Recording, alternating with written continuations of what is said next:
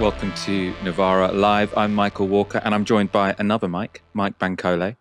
Um, I, I, I, thought another Mike is more respectful than the other Mike, which is, I think, what I called you last time. More neutral this time. Yeah, I, I can work with that. I like it. The double M combos back back in action. How are you liking your new booth? It means we don't have to clean up what's behind you. I like it actually. Decent little, little setup. You know, something new, some change. Change is always good. Well, not always good, but sometimes it's good. Oh, I like this. We're getting deep now. This is almost spiritual. We'll, we'll, see if that's a running thread through throughout the show. Um, we're going to be talking about whether or not there's a NIMBY tax in Britain, um, a minister dodging some questions in an incredibly embarrassing way, and Keir Starmer making the most of the perks of the job. Um, the man is, there is no freebie he will not accept, apparently.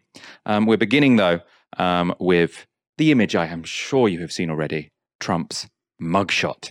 Um, do you think Trump getting arrested, well, Trump, sorry, surrendering himself um, and ending up with this mugshot everywhere um, is a uh, detriment or a boost to his presidential election campaign. Uh, make sure to let us know your thoughts. You can get in touch using the super chats on YouTube or you can tweet us on the hashtag Novara Live. And we've had some people sort of tweeting in the last couple of days on the Novara Live hashtag disagreeing with me, which I do enjoy. If you disagree with anything I say, feel free um, to let me know on Twitter. I do like to respond to those as well. This is the first mugshot ever taken of a current or former US president.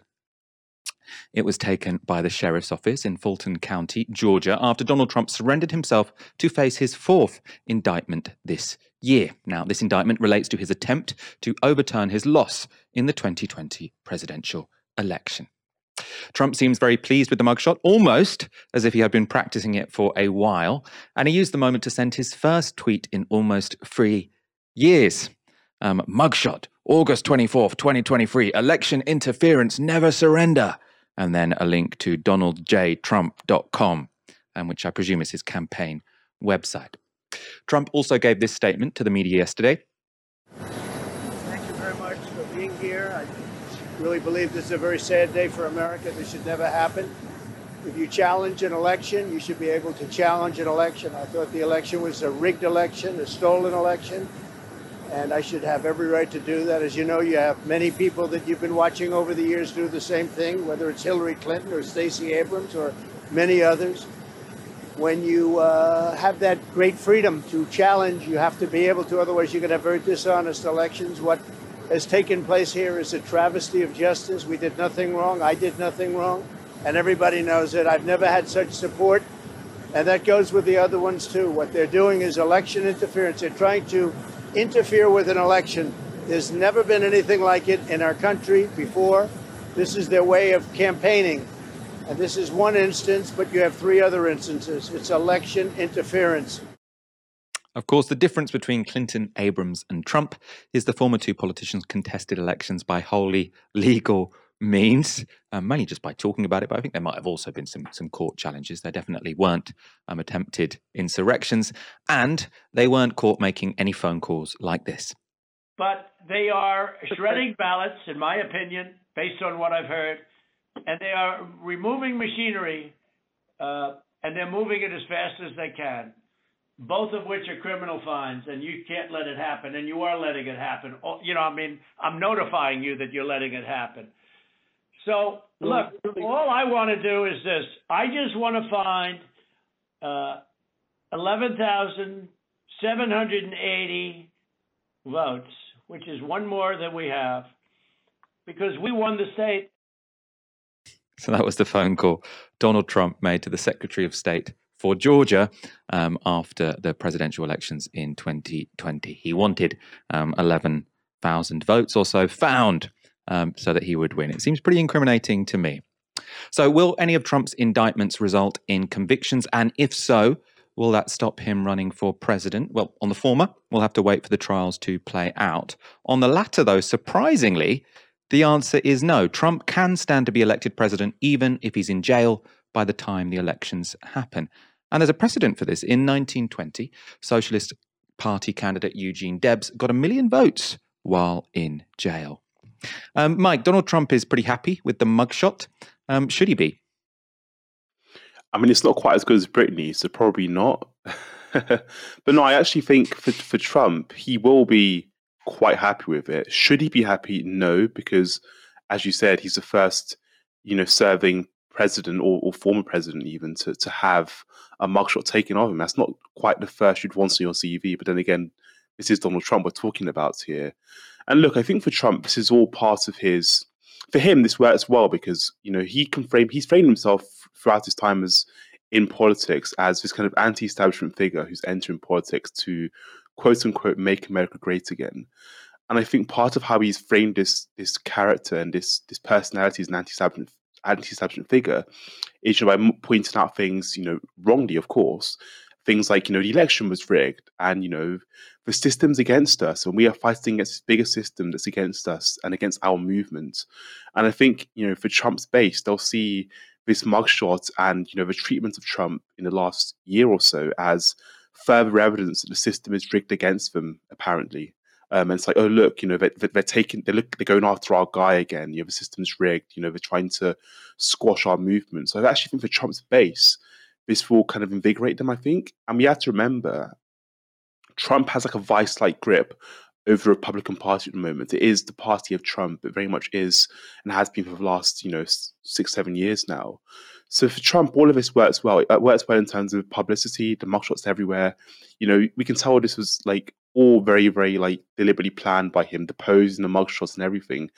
And we know in the past that mugshots have been weaponized. You know, we know mugshots have been weaponized for good reasons, right? You know, you know, civil just civil rights activists have used mugshots in the past to, to, to great end. And unfortunately, we might see Donald Trump use this mugshot that was taken yesterday.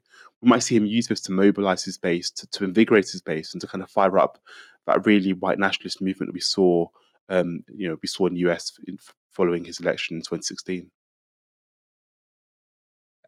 I agree with that. And I mean, Donald Trump is going to be very um, adept at taking advantage of it politically, isn't he? And in terms of the American legal system, I've been trying to get on top of this. It does seem incredibly complicated. So, this Georgia case, because it refers to that phone call and sort of other further alleged conspiracies to overturn election, that's a, a case which will be heard in a state court. Um, that's relevant because it means that Donald Trump, were he to become president, wouldn't be able to pardon himself. So there are other federal charges. So there's some federal charges um, which also um, involve, I think, conspiracy more sort of related to um, the Capitol riots, but also I think conspiracy in terms of trying to overturn the results. So there's all of these different issues coming up in all of these different trials, and the federal ones, um, if they aren't complete by the time Donald Trump is elected, were he to get elected president, then he can basically just instruct the Justice Department to stop pursuing the case and then it would collapse. Um, so that would be one way to get off. If he uh, got found guilty of one of those federal charges and then got elected, he could presumably pardon himself from jail, although that might go um, to the Supreme Court because it's never happened before. Um, and it's also the case with those state charges that if he were to get found guilty in one of those state charges and end up sort of in prison. Some of these might just get a fine, by the way, but if he were to end up um, in jail, um, then he, even if he wins the election, wouldn't have the power to pardon himself. Obviously, he doesn't control the justice departments in those states, but you probably would have a standoff. It would go to the Supreme Court as to whether or not the Constitution should allow a sitting president to be jailed by a state. Obviously, a president has been elected to federal government, so would a state government be able to stop them sitting in the White House? The common thread with all of these disputes is it seems it would go right up to the Supreme Court. As we know, Trump was very lucky um, in getting to nominate three people to the Supreme Court. Of exceptional luck for a single term president up to now, of course. I mean, he might be getting a, a second term. We will be discussing that in one moment. First, though, numerous lines of merchandise featuring that Trump mugshot have now been launched. But also launched this week was the Republican primary. Eight right wing candidates traded blows with each other in the first presidential primary debate hosted by Fox News. But the man far and away ahead in the polls didn't turn up. He instead spoke to Tucker Carlson, where he explained his absence. You see, the polls have come out, and I'm leading by 50 and 60 points. And, you know, some of them are at one and zero and uh, two and I'm saying, do I sit there for an hour or two hours, whatever it's going to be, and uh, get harassed by people that shouldn't even be running for president? Should I be doing that? Uh, and a network that isn't particularly friendly to me, frankly. You know, they uh, they were backing Ron DeSanctimonious like crazy, and now they've given up on him. I mean, he's it's a lost cause. It reminded me very much of 2016. You know, in 2016, I went through the same stuff and had to fight them all the way. And then they became very friendly after I won, or just about when I was winning. But I just felt it would be uh, more appropriate not to do the debate. I don't think it's uh, right to do it. Uh, if you're leading by 50, 60, I have one problem leading by 70 points, and I'm saying, why am I doing it? And I'm going to have eight people, 10 people, whoever made the debate, I don't know how many it is, but I'm going to have all these people screaming at me, shouting questions at me, all of which I love answering, I love doing, but it doesn't make sense to do them. So uh, I've taken a pass. So he took a pass. Of course, though, um, his presence still loomed large over the debate, um, especially in moments like this. If former President Trump is convicted in a court of law, would you still support him as your party's choice? Please raise your hand if you would.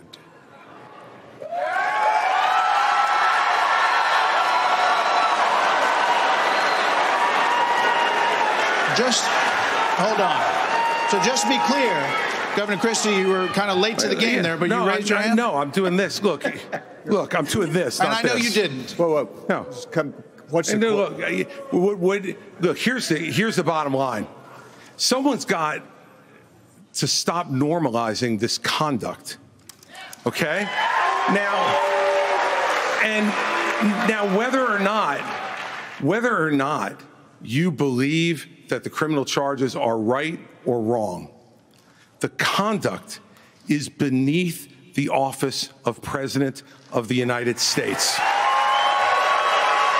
And,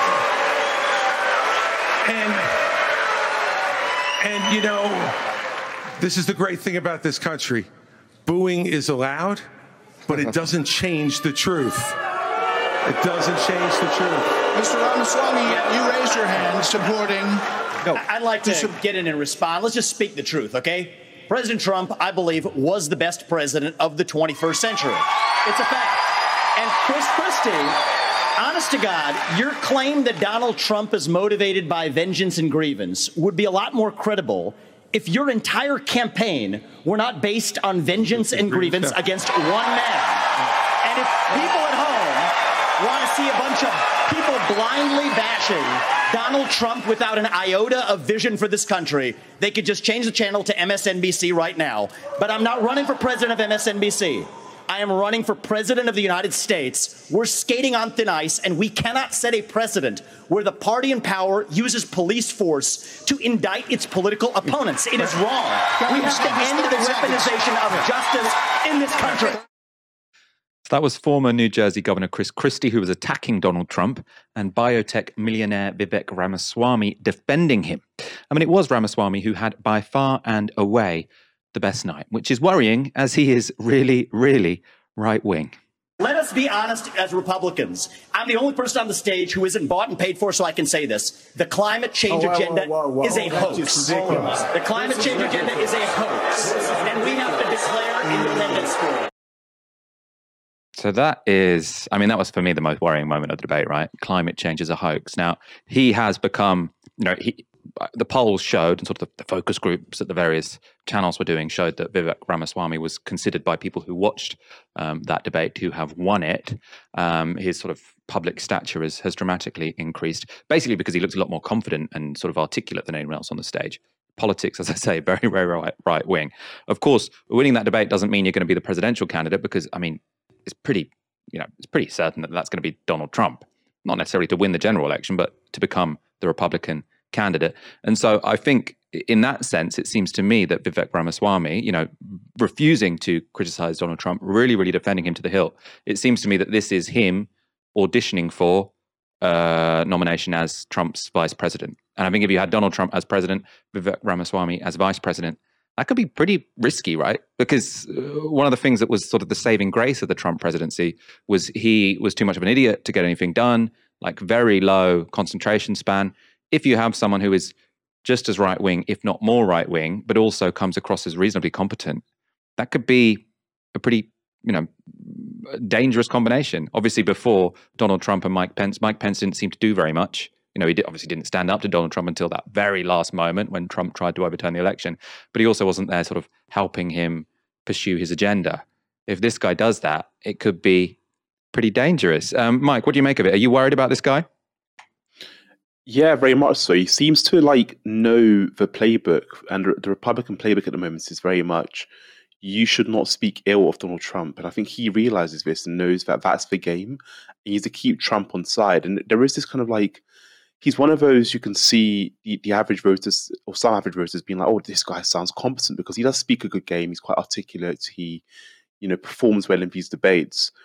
And yeah, if you if you align Donald Trump with a kind of competent right wing politician who can actually get stuff done, but you're in a, a dangerous place where kind of Trump's ideas uh, are lined up with this kind of competent, you know, number two, and and yeah, that's a recipe for disaster in my view. But I, I guess the bigger problem for me is just how big of a grip Donald Trump has in the Republican Party. I said a few years ago the Republican Party have become an anti-democratic force, and I think the, the vice-like grip Donald Trump has on that party and the kind of dominance he has over that party suggests to me that you know that that anti-democratic force the Republican Party has become, there's going to be no signs of that you know reversing in any way. And actually, when it comes to you know voting in an election for, for U.S. voters, and yes, the Democrats have their own issues. Let's be absolutely clear about this. But there is a clear choice here between you know a party of democracy and a party that is at this current moment in time an anti-democratic force. Yeah, I mean, the, the other thing I suppose Vivek Ramaswamy could bring to Trump is is a focus on actual issues. Like I've I've said this a few times on this show. You know, I, I don't think those attacks on Trump about Russia or about democracy are necessarily effective on their own terms. I don't think the fact that Trump is being tried in Georgia is going to actually swing that many votes. I don't think there are many people who would vote for him anyway and aren't because they think, oh, I can't possibly vote for him because he's under investigation in Georgia, right? I, I don't think people think that. I think the danger for Trump, you know, and the hope for us, for the rest of the world, right, is that what these trials do is they distract Donald Trump from talking about any of the issues where he actually did connect with the American public in 2016. So he was talking about deindustrialization, being very racist when it came to immigration, which obviously does have a broad appeal um, in certain quarters of the United States. So talking about issues instead of just himself. Ever since, especially ever since the 2020 election, all Donald Trump has been able to talk about is a stolen election and himself, which people in America care a lot less about for obvious reasons, right? So if he's tied up just talking about his own trial over the next year, I think that would be bad for his electoral chances because Biden can go and talk about stuff that people actually care about. But if you've got this sort of vice president candidate who one can sort of suck up and absorb energy um, as this Vivek guy seems to be able to do, and you know be very ideologically aligned with Trump and talk about issues in a way that you know people somewhat connect to. That to me seems very dangerous, and I imagine the Democrats are incredibly worried. And to be frank, I mean, we probably all should, because if Donald Trump gets reelected with someone who thinks climate change is a hoax as his vice president, I mean, it's not looking good. Um, I'm feeling fairly worried. Um, someone else who's presumably worried is Robert with a super chat. I am American and corrupt politics yields corrupt politicians. Um, yeah, there's a lot to that, right? If you don't have funding reform, if you don't have any kind of democratization of your media, I think you know the big story here is Fox News has so much to answer for, um, when it comes to the state of the Republican Party and therefore American politics. Next story. Why was HS2 set to cost Britain 100 billion pounds? It's a good question, not just because it's an enormous amount of money, but because it didn't need to be this way. To take just one comparison, phase one of HS2 is costing Britain £396 million for each mile of track. In France, the cost for a similar high speed line was just £46 million per mile, just over a tenth of the UK figure. And a new piece in the Financial Times suggests this isn't just a problem which applies to HS2. Their data editor, John Burn-Murdoch, says this averaged over a dozen recent major rail projects and adjusted for inflation, British schemes cost £262 million per mile, compared with £145 million per mile for Japan's bullet train network, which is obviously faster than Britain's scheme, £92 million in Sweden, £74 million in Italy, £42 million in France, and £34 million in Germany. And it's not just a problem with high speed rail. New tram lines and metro lines cost more in Britain than other European countries. And this is one reason why we have far less of them. This chart shows the percentage of cities in selected countries that have trams, metros, or urban light rail. In Denmark, they all do. In Germany, 88% do. And in France, 80% have them. But way down at the bottom, you can see the UK, where less than 20% of cities are serviced by trams, metros, or urban light rail. Notably, it's Leeds, which is the biggest city in Europe without a mass transit system. So, what's to blame for this? Well, John Burn-Murdoch gives away his argument in the headline to his piece The NIMBY tax on Britain and America. Local objections and protracted reviews mean new infrastructure projects cost far more in the UK and US than elsewhere. So Burn-Murdoch is blaming NIMBYs. NIMBY um, stands for Not in My Backyard, and they're the people that write in objections to planning applications because they don't want their view ruined or they think too many people already live near them. Now, of course, some people who object to planning applications will you know, want to protect the environment, but the NIMBY is sort of the pejorative word for it. Is this really, though, the main problem when it comes to building infrastructure in Britain.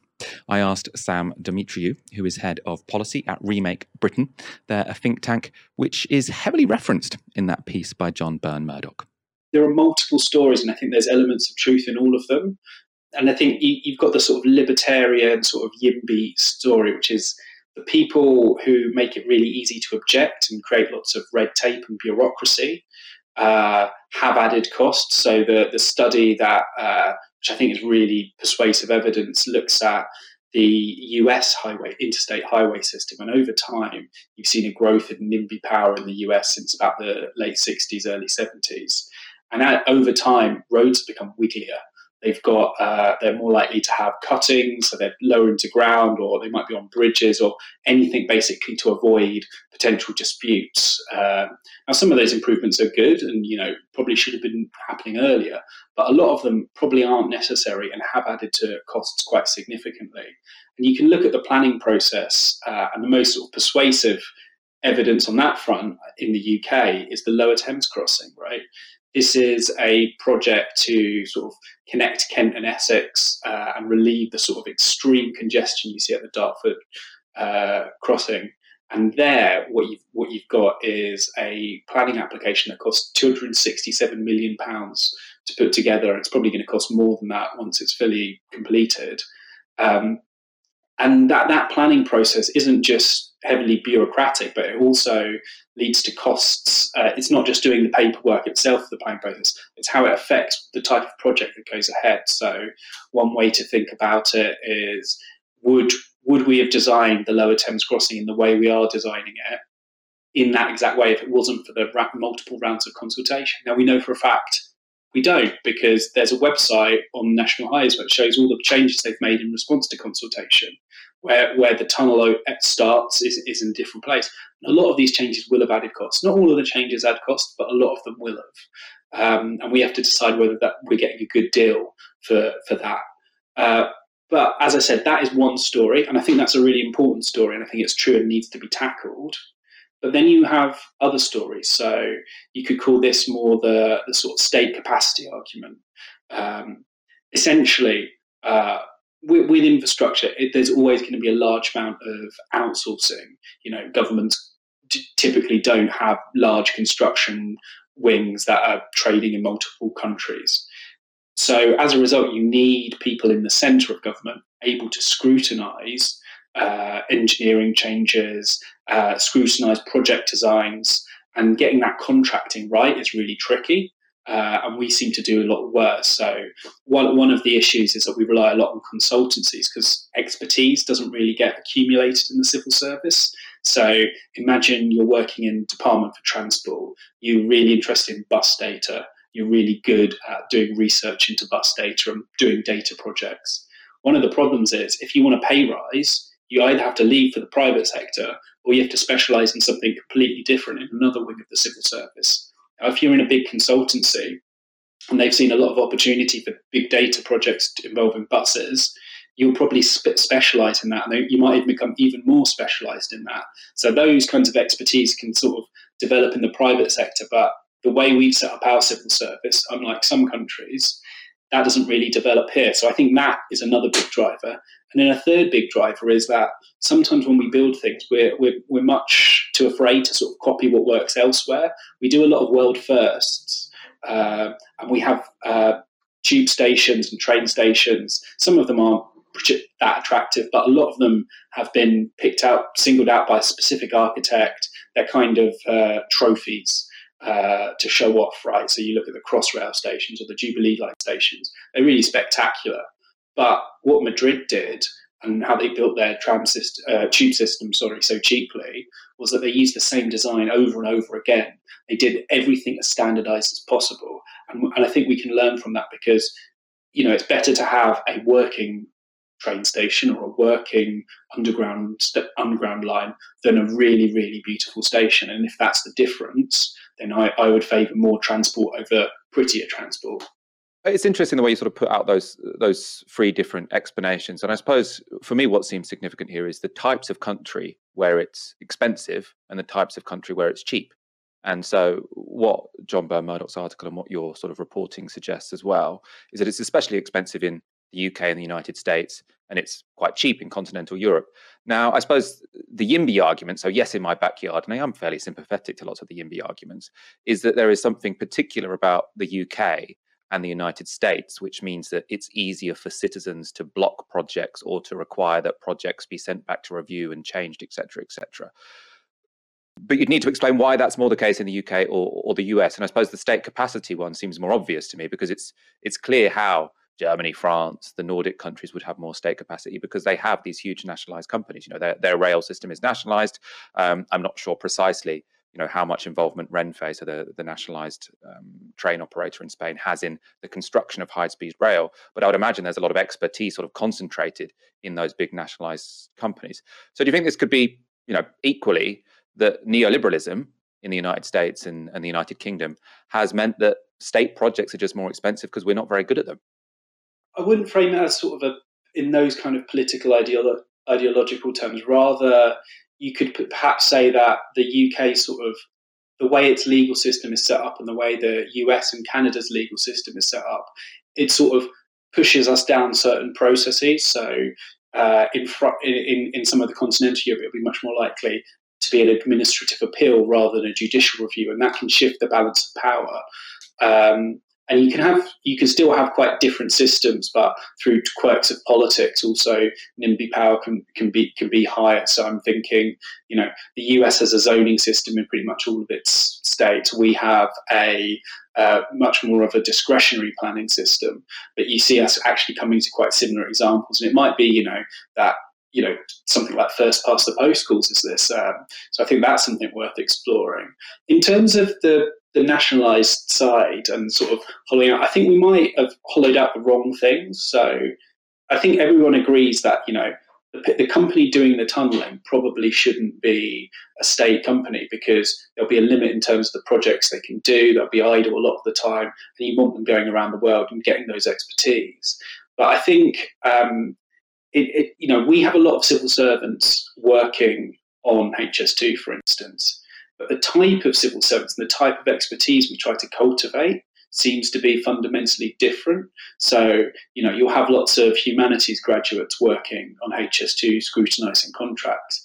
If you were to go somewhere like Italy, which actually does really, really well on a lot of these uh, comparisons, they'll have a much more specialist team of engineers who can sit within local government as well. So no, another p- potential explanation is that a lot of that expertise doesn't exist at a local level; it only exists at a national level. Uh, so, so I think I, I, don't, I don't, I wouldn't sort of pin it all on neoliberalism or socialism because again, Japan, for instance, they do they do things well, but they have a, a, probably a much more privatized rail system than us. And you know, we've done things in the past where you know construction of railways was done in through the private sector rather than through public sector. And again, on that, um, the, the, way the models work were very different. So it's, it's, it's I, I, don't think you can just sort of pin it down on an ideological shift, but I do think there is a sort of argument where we might have outsourced the wrong things. We should probably have been preserving some of that expertise in the centre uh, and not outsourcing that to consultancies. But that's very hard to defend politically right? Why do we have a team of engineers working in the civil service if they're not actually doing engineering and they're only called on every now and then? You can sort of see how political arguments can, can knock that down. Um, so, so it, you know, there needs to be a real constituency in favour of this. Now, I enjoyed that conversation. I really like this this sort of topic. I sort of talk about it quite a lot on the show. I suppose it's I mean, it's uh, one way of looking at it is like varieties of capitalism. So in the UK, the United States, we have sort of this liberal model of capitalism. You have lots of very competitive firms. We're good at some things, so sort of innovation Um, obviously, you know, as Mariana Mazzucato, Mariana sort of says, it involves lots of investment from the state. You can still have sort of industrial policy, but we tend to be better at sort of radical innovation. So, sort of new innovations that sort of come from nowhere. Countries like Japan, Germany, France, they're much better um, at sort of these projects which don't necessarily sort of come up with something brand new, but which are just effective and cheaper. And that's why they have really good infrastructure, but sort of fewer big tech companies. And we have all the big tech companies, but terrible infrastructure. I think there is something to that. Hopefully, we can find a way to have both. I mean, I suppose I would actually prefer some decent infrastructure to some tech companies that don't pay any tax. What should you do if you're a government minister and you're asked a question you don't want to answer? Well, often a politician will try and subtly change the subject in a bid to run down the clock. But Energy Minister Andrew Bowie has taken a different tack. He simply asked the host to change their questions. The standing charge has risen for gas and electricity. Can you explain to people why that is the right way to go, if you believe it so?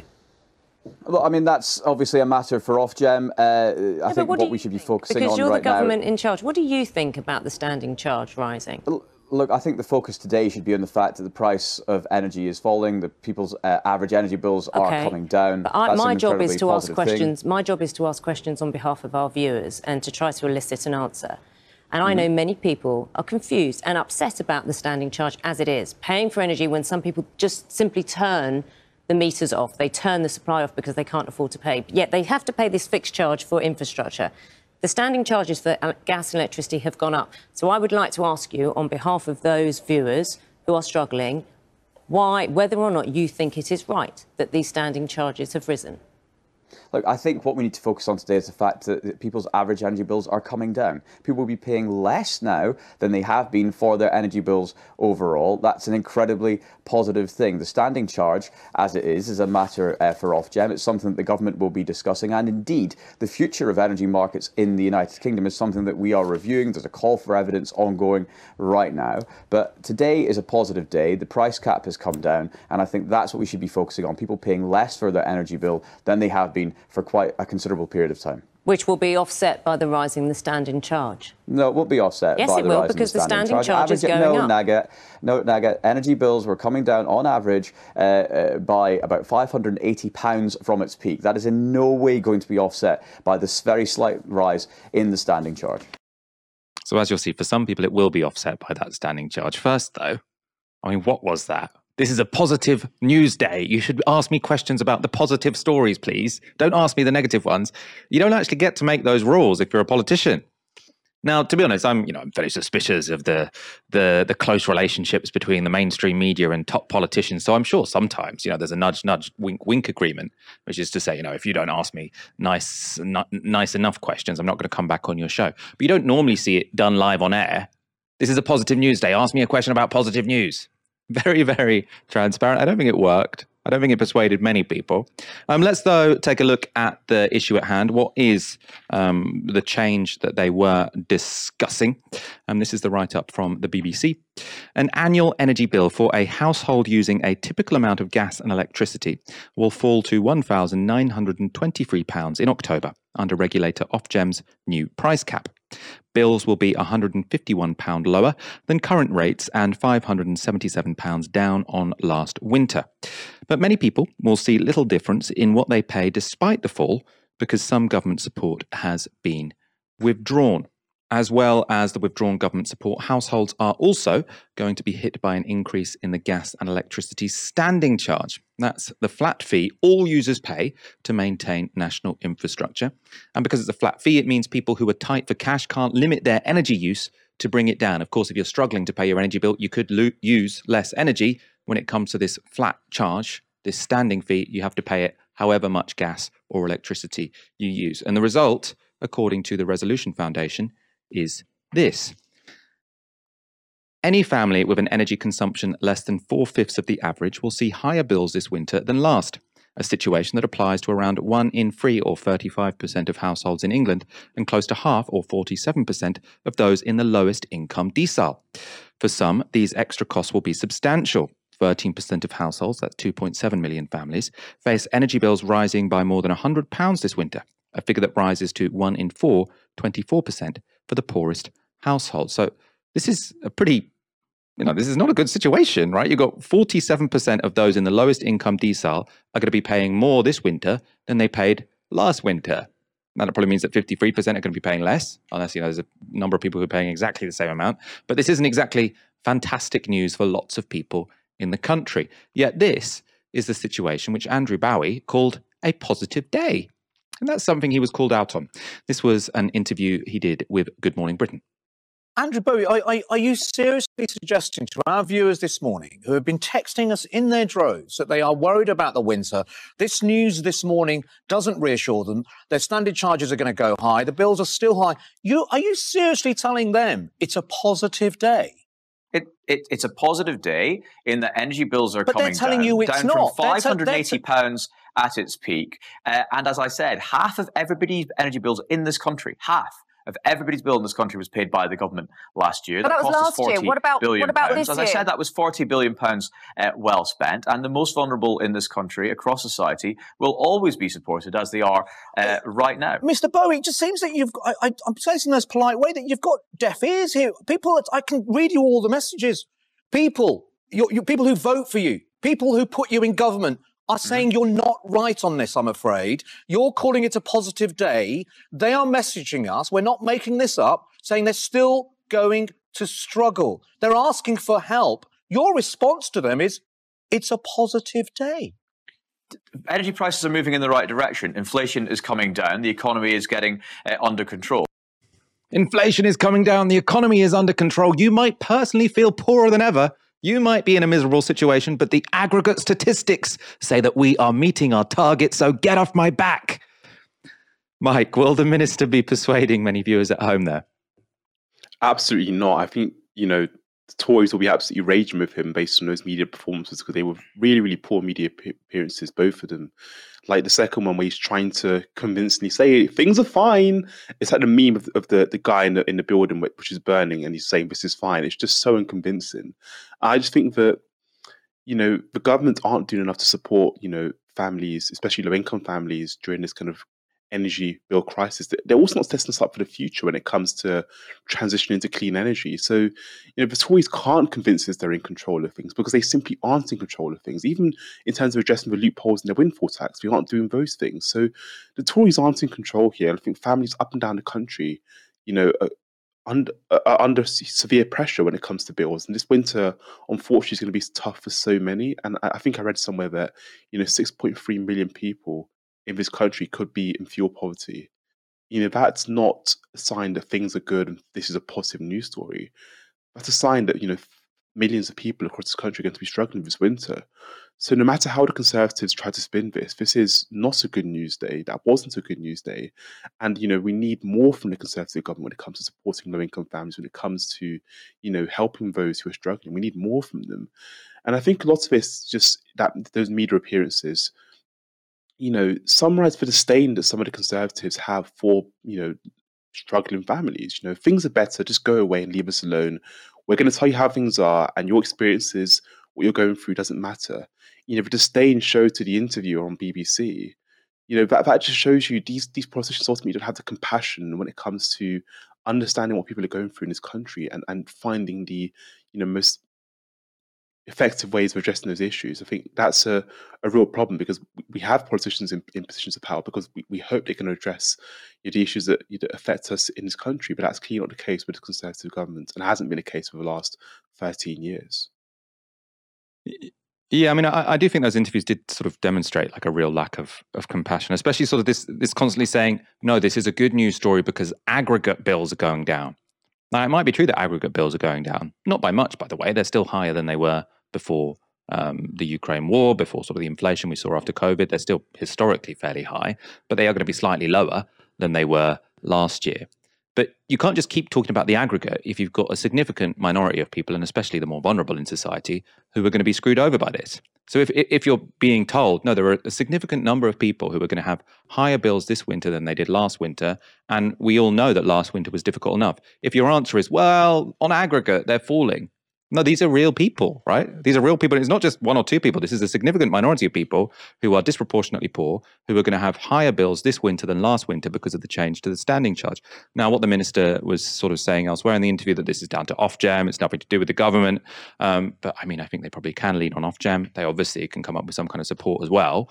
Um, so the idea that you just sort of say, oh, well, on the aggregate, it's fine. I mean, it's similar with inflation, right? Rishi Sunak seems to be really annoyed that people aren't you know, going out in the street and clapping him because inflation's come down from 10 to 6%, still quite high. And those prices are still going to remain high, right? It, it, it's not as if um, when inflation goes down, the prices come down. No, they just they, they just increase at a, a lower pace than they were before. And until our wages, you know, British people's wages catch up with that inflation, then we're all still poorer than we were before. So the idea that you can say, no, why, why aren't you praising me? Why aren't you thanking me for getting inflation down? Well, the reason people aren't thanking you is because they're still poorer than when you became prime minister, right? So uh, you, are not going to get thanks. I'm sorry. And it, before you say, oh, well, he, you know, he, he arrived into a difficult situation. What was he supposed to do? Well, he also backed the Conservatives for the 13 years previously when uh, there wasn't an external war which forced them to make Britain poorer. They did that entirely of their own volition. It was a complete act of self harm, austerity, right? Now, obviously, the government are dealing with a difficult situation. They've made some dodgy decisions to try and take us through it, but there is an external pressure. We have to admit that. You know, they didn't start the war in Ukraine, but they did start austerity, and that has put us in terrible stead for when this external shock came along. And no one is thanking Rishi Sunak for good reason oh, the aggregate, the aggregate data is actually suggesting it's getting better.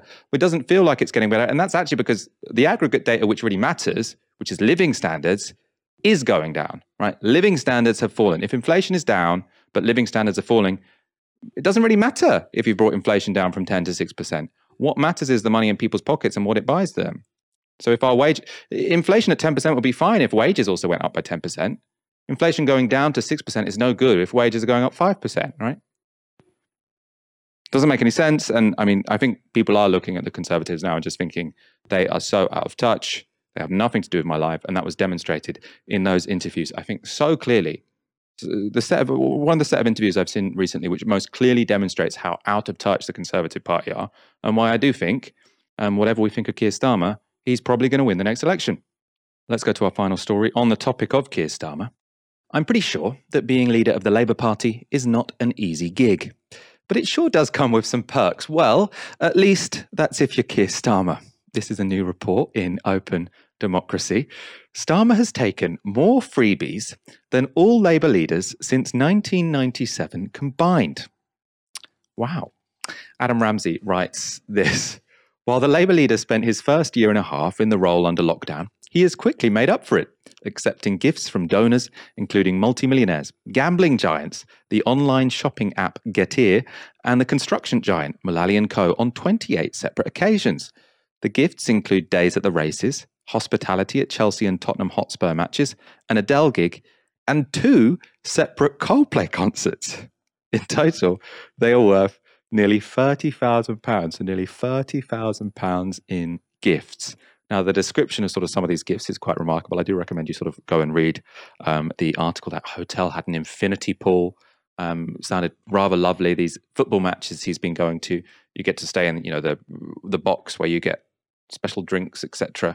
Um, what's it called? The hospitality box, I suppose. Similar situation at the races. Uh, he got these sort of nice boxes that one gets. Um, I suppose if if a company wants to give you favors, now it does seem like they want to give Keir Starmer some favors. I wonder why. I wonder what they want in return. Um, Ramsay also compares this to former Labour leaders.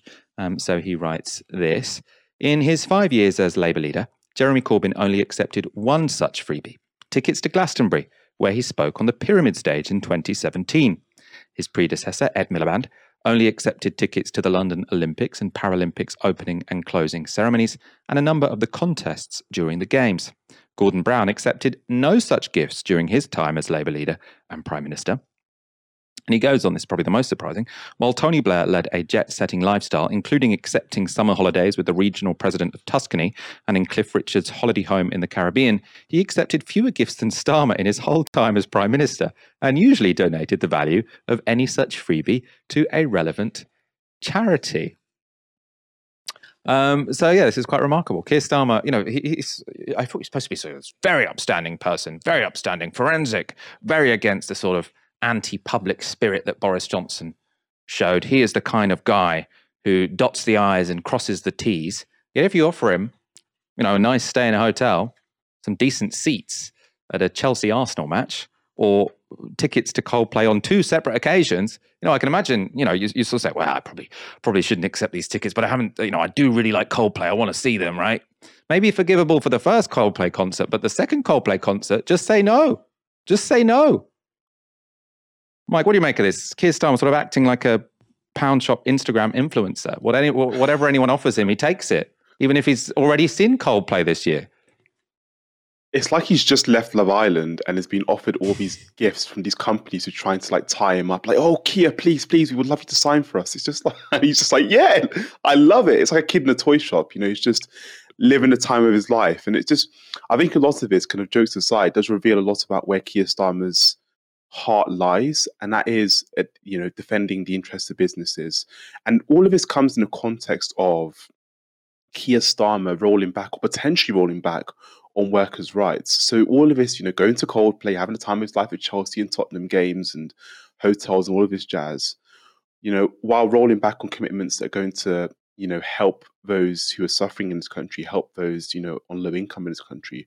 You give them more protections, give them more rights it does feel a bit nasty. And, and and again, Michael, you kind of alluded to it in your point about you know, Keir Starmer has framed himself and has been framed by others as a serious politician. He would never get involved in you know all the nonsense Boris Johnson has. But yeah, he's been to two Coldplay concerts and is you know having a time. He's literally living like a, a, an Instagram influencer at the moment. So you know.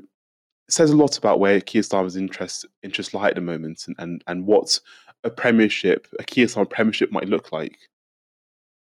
And I, I, suppose there are two sort of ways of interpreting this. So one is sort of like Keir Starmer thinks, well, you know, there could be reputational risks of me accepting these gifts, but you know, I do really want to see Coldplay. Or you know, I, I imagine the way people phrase this is, you know, like my wife really wants to see Coldplay, so it would be bad yeah. for the relationship if I were to turn them down. I'm sure people, you know, try and find some more noble reason for taking these. So you can imagine sort of Keir Starmer saying or thinking in his head, well, I probably shouldn't, but I will for this reason.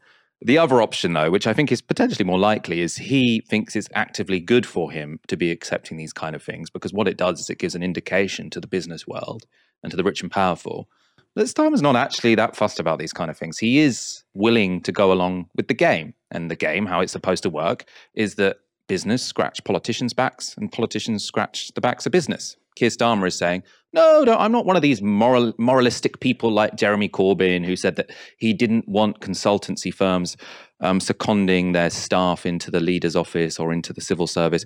I'm actually very open to this kind of thing. I'm quite morally loose. You know, what's wrong with a business giving me some some free tickets to a fancy racing match where I get champagne on tap?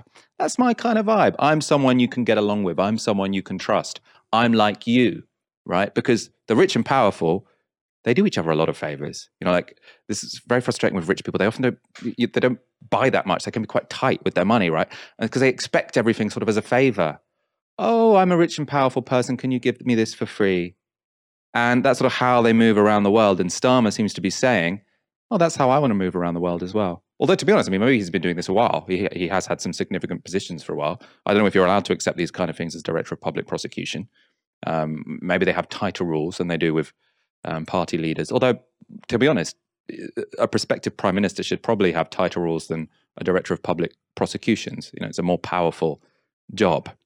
Um, Mike, is there anything you're, you're leader of the Labour Party? You sort of have a position which is that you shouldn't accept business gifts because it might look dodgy or it might compromise you in some way. What might you say? Oh, you know, I can't say no to that. It'd probably be tickets to Liverpool game, you know, so it's not because they're so hard to get at the moment. I probably get to about four or five games. If someone offered me like tickets in like a comfortable box, I'd be like, do you know what? I might just have to go. But it's just would you one make of up an those where excuse? I, I think what you would do is you sort of say, oh, it's not me. It's just my brother. He loves Liverpool so much. If I were to turn it down, he would hate me forever. And they're like, well, why did you go to? Well, I had to chaperone him there, you know. I was just taking my brother or my wife or my husband, who's a real fan. You know, I was doing it for the family. Would you, would you do you think you could sort of style it out like that? Or would you just say, no, I love Liverpool so much.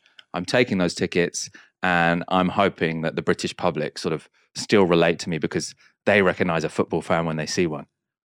It depends. So you could do the Keir Starmer thing, which he's done, which is like, I love Arsenal, I love football. Like whenever there's a fo- big football game going on, he makes sure he tweets about it. And like, I'm a normal person, guys. I promise you, I like sport. You know, yes, look at me in a pub with pints, having time of my life watching football. So like, you either go down that route or you go down the route of making up like a really black excuse like my mate's uncle's brother's cousin really wants to go to the game with me and we're really close so i'm going to take him along to the game and just be there with him you know? I'm going for him not for myself. So one of those two camps i lean more towards the kind of uncle's brother's cousin camp where, which is like a more of a blag route but if you're a politician you kind of have to blag a bit don't you? So